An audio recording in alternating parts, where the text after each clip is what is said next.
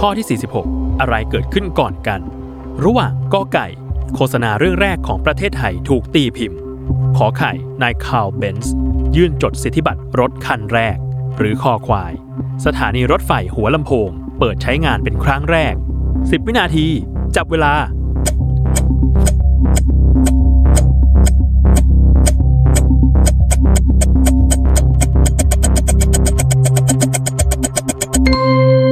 หมดเวลา เฉลย ข้อกอไก่ โฆษณาเรื่องแรกของประเทศไทยถูกตีพิมพ์เกิดขึ้นก่อน เมื่อวันที่ 1 มีนาคม พุทธศักราช 2408 ซึ่งเป็นโฆษณาอู่ต่อเรือบางกอกด็อก ที่ถูกตีพิมพ์ลงในหนังสือพิมพ์จดหมายเหตุ หรือบางกอกเรคคอร์เดอร์ ตามมาด้วยข้อขอไข่คาร์ล เบนซ์ยื่นจดสิทธิบัตรรถคันแรก เมื่อปีพุทธศักราช 2429 และสุดท้ายข้อคอควาย